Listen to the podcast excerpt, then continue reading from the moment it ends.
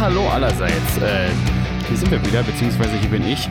Diesmal gibt es eine Premiere hier im Podcast und zwar ist das hier eine sogenannte Solo-Episode. Das bedeutet eigentlich nur, dass ich hier alleine sitze und nicht mit jemandem anders spreche. Aber heute das Thema ist keine Pre-Production zu machen. Der Tod für eure Band. Das ist so ein Thema, was mich eigentlich schon irgendwie meine ganze Produzentenkarriere irgendwie so ein bisschen verfolgt und was ich irgendwie selber auch schon mit mir irgendwie selber mitgemacht habe. Man ist irgendwie fertig mit seinen Songs, man hat sie irgendwie alle geschrieben. Dann möchte man ins Studio gehen und sie aufnehmen. Und äh, man fragt sich, muss ich denn jetzt unbedingt alles quasi zweimal aufnehmen? Also muss ich eine Pre-Production machen, wo ich alles recorde, auch wenn es noch nicht äh, die Qualität erreicht, die dann vielleicht das Studio äh, einem liefern kann? Muss ich mir diese Arbeit machen? Und die Antwort lautet leider in den meisten Fällen ja. Weil was haben die meisten Musiker nicht? Richtig, sie haben kein Geld. Und das bedeutet, dass im Prinzip jeder Cent, den ihr spart und den ihr nicht im Studio sitzen müsst, um euch mit Dingen aufzuhalten, die komplett unnötig sind, spart euch bares Geld. Und zwar können das Tage sein, die ihr da einspart. Und je nachdem, wie viel euer Studio kostet, könnt ihr da locker 1000 Euro sparen in der ganzen Produktion, wenn ihr gut vorbereitet seid. Und zu einer guten Vorbereitung gehört eine gute Vorproduktion, die gründlich ist und die detailliert aufzeigt, wie die Songs gehen, die im Prinzip alles schon vorgeben, was ihr nur noch abrufen müsst, wenn ihr dann im Studio seid. Ich habe hier mal so ein paar Punkte aufgeschrieben, die so die typischen Zeitfresser aka Geldfresser sind im Studio bei einer Produktion. Das sind so Sachen, die ich irgendwie über die Jahre mal irgendwie erlebt habe mit Bands und äh, die eigentlich immer noch aktuell sind. Da wäre das erste. Die Tonhöhe des Songs ist für den Sänger ungeeignet. Und das kann mehrere Gründe haben. Man hat halt im Proberaum immer einen lauten Föhn auf dem Ohr und der Sänger schreit oder die Sängerin schreit äh, gegen eine Band an. Und man merkt gar nicht so richtig, dass man eigentlich immer am Limit operiert.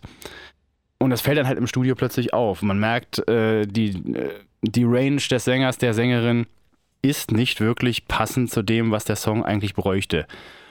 Und da bleibt einem dann meistens nichts anderes übrig, als das Ding irgendwie runter zu transponieren was aber zur Folge hat, dass man Sachen neu aufnehmen muss. Das Schlagzeug kann man natürlich meistens trotzdem verwenden, das hat nicht so eine Auswirkung darauf, aber Gitarren müssen neu getrackt werden, Bässe müssen neu getrackt werden, Synthes könnte man halt per MIDI hochtransponieren, relativ einfach, das ist aber auch das Einzige. Und es ist halt nicht immer so, dass halt die Vocals zuerst aufgenommen werden. Meistens werden sie am Ende aufgenommen als letztes. Und äh, dann steht man da und muss im Prinzip entweder mit der schlechteren Performance leben oder man trackt das irgendwie neu. Und das sind alles Sachen, selbst dieser, dieser Entscheidungsprozess, zu entscheiden, tracken wir das jetzt neu oder quälen wir uns da durch, kostet Zeit. Und äh, Zeit bedeutet äh, euer Geld. Und da kann man halt dick einsparen, wenn man da vorher schon weiß, das passt auf jeden Fall und das hilft halt, einfach alles schon mal aufgenommen zu haben in dem Fall. Und wo wir schon beim Singen sind, das ist auch so eine Sache, äh, Harmonien sind vorher schon ausgearbeitet. Da bin ich immer überrascht, äh, wie blauäugig da rangegangen wird fast schon davon ausgegangen wird, dass man das so nebenbei machen kann, sich so Gesangslinien mal eben so, also Zweitstimmen mal eben so zu überlegen und das dann einfach, einfach so zu singen. Man muss aber auch im Hinterkopf behalten, dass Dinge, die vorher nicht geübt wurden, halt auch schlechter performt werden. Und wenn dann die Zweitstimmen schlecht performt werden, davon hat am Ende keiner was. Und auch das Ausarbeiten der Zweitstimmen ist meistens schwerer, als man sich das vorstellt. Weil das muss auch zu allen Instrumenten passen. Es muss zu irgendwelchen Leadgitarren passen, die gleichzeitig passieren. Oder es ist manchmal auch nicht mit einer einfachen Terz getan. Und das so aus dem Gefühl heraus zu machen, das trauen sich viele irgendwie zu. Aber am Ende fällt dann schnell auf, dass das meistens gar nicht so einfach ist, das mal eben so aus dem Ärmel zu schütteln. Ich gehe manchmal so weit sogar zu sagen, programmiert die Dinger irgendwie mit einem Klavier-Synthi oder irgendwas in MIDI ein, damit man alle Gesangslinien als Melodie abrufen kann, einfach so und die perfekt sind. Oder singt es ein und zieht es halt hart mit, äh, keine Ahnung, zum Beispiel äh, Cubase hat so, so ein eingebautes Melodyne, äh, aka Autotune, das heißt Vari Audio, damit kann man einfach relativ schnell ein bisschen schief eingesungenes gerade ziehen. Zieht das ruhig hart gerade in eurer Vorproduktion, ist doch egal, ob es ein bisschen nach Autotune klingt. Die Nicht-Autotune-Version macht man dann halt in der finalen Produktion. Und man muss einfach Sachen haben, auf die man sich verlassen kann, die man einfach mal eben anmachen kann während der Aufnahme und reinhören kann, ah, so war das und das dann nachsehen kann. Das gilt auch nicht nur für Gesang, sondern auch für zweistimmige Gitarrenleads. Die kann man natürlich auch schon vorher ausarbeiten und sich nicht erst im Studio hinsetzen und sagen, ja, okay, jetzt machen wir eine zweite Stimme dafür, geht ja ganz schnell. Und äh, natürlich, wenn ihr theoriefest seid und das mal eben so abrufen könnt, Respekt. Aber das können halt viele nicht. Und das kann meistens Stunden dauern, solche Parts auszuarbeiten. Und da muss man echt gucken, vorher alles schon parat zu haben. Und da sind wir wieder beim Punkt, Pre-Production machen, alles schon einmal vorher aufnehmen, dann passiert so etwas nicht. Punkt 3 ist äh, auch ein Klassiker, dass die Drums zum Beispiel auf 4 und die Akzente spielen in einem Part, aber die Gitarre nicht. Und dann geht's halt los und dann versucht man halt einem der beiden, je nachdem, was die bessere Variante ist, irgendwie beizubringen, den Song quasi anders zu spielen, als er es vorher mal geübt hat. Und wie das halt immer mit so Sachen ist, die man dann on the fly jetzt in diesem Moment anders spielen soll, als man sie schon immer gespielt hat, das wird dann meistens kein guter Take. Und im Prinzip müsste die ganze Band nochmal nach Hause gehen, alles nochmal üben und dann wiederkommen. Aber die Zeit ist ja dann nicht. Und es ist halt sowas Wichtiges, dass alle zusammenspielen, dass alle timingmäßig auf dem, auf dem gleichen Beat, auf dem gleichen Groove spielen. Weil sonst entwickelt so ein Song halt auch überhaupt keine Power und überhaupt keinen Druck. Und sowas wird halt super oft irgendwie im Chaos des Proberaums komplett irgendwie überhört weil es halt auch schwer ist, das rauszuhören bei manchen Parts, wenn man, weil viele Bands proben ja nicht mit In-Ear oder irgendwie sowas und selbst dann ist es manchmal schwierig, weil man sich halt auf sich selber konzentriert und da einfach nicht drauf achtet. Und das ist auch so ein Ding. Programmiert einmal das Schlagzeug komplett. Nehmt euch einen preiswerten Drum-Sampler, irgendwie was, ähm, Easy Drummer oder irgendwas. Das muss auch gar nicht brillant klingen und für eine fertige Produktion verwendbar sein. Aber es müssen alle Schläge einmal abgeklärt sein, vor allem die Akzente. Bei schnellen Trommelfilz, bei schnellen Drumfilz ist das nicht so wichtig. Die kann man dann auch schnell anders spielen. Aber alles, wo die gesamte Band irgendwie zusammenspielen muss, muss vorher aufeinander abgestimmt sein. Und das geht nur, indem alles einmal aufgenommen wurde und im Schlagzeugerfall alles einmal hinprogrammiert wurde. Die Arbeit muss man sich machen und vor allem spart man ja dann wieder Geld. Ich meine, wir kommen immer wieder darauf zurück, auf das gleiche Thema.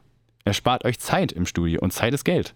Und selbst wenn ihr mit eurem Produzenten einen Pro-Song-Deal ausgemacht habt, was ja irgendwie auch gang und gäbe ist heutzutage, was ich auch oft mache, dann ist es ja trotzdem Zeit für eure Produktion und nicht Zeit zum Üben und zum Parts aufeinander abstimmen. Das muss man in der Pre-Production machen.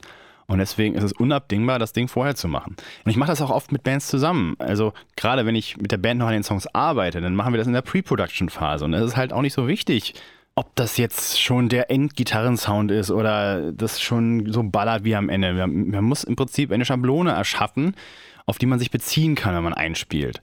Und es ist ja auch oft so, dass dann der, äh, der Zeitpunkt kommt, wo sich zwei Musiker aus der Band angucken und sich gegenseitig fragen, ach, das spielst du da? Das habe ich ja noch nie gehört. Und so eine Momente muss man halt möglichst vermeiden, weil das ist dann schon wieder so ein Moment, wo der eine dann wahrscheinlich sagt, ja, aber ich spiele doch hier E und äh, der andere sagt, ja, ich spiele aber D. Und dann muss man sich überlegen, ja, was spielt man denn jetzt? Spielt man E oder D? Was passt denn besser zum, zu den Vocals?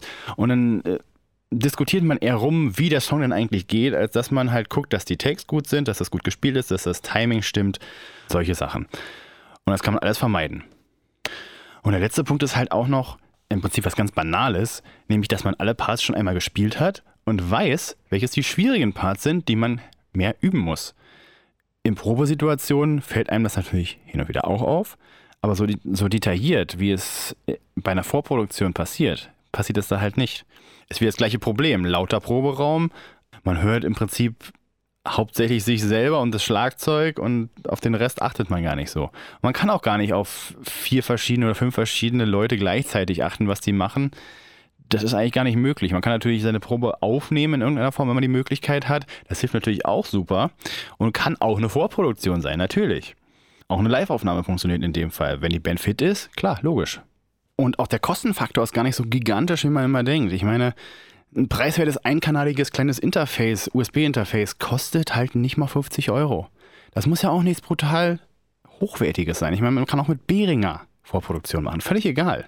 Die richtige Produktion kommt erst später. Da kann man halt auch einfach sein Live-Mikro nehmen, um einzusingen.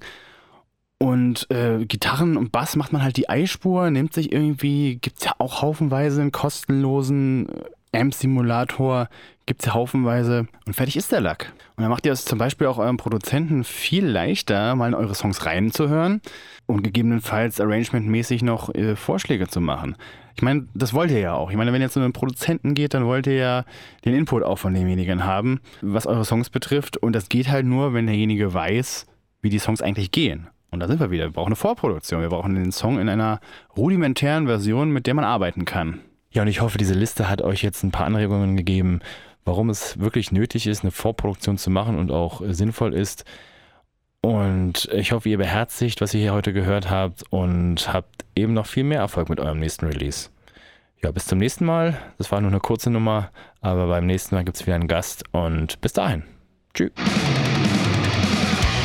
Ja, und falls ihr mal Bock haben solltet, mit mir zu arbeiten oder mehr über mich erfahren wollt, dann geht am besten auf meine Website markwüstenhagen mit ue.de.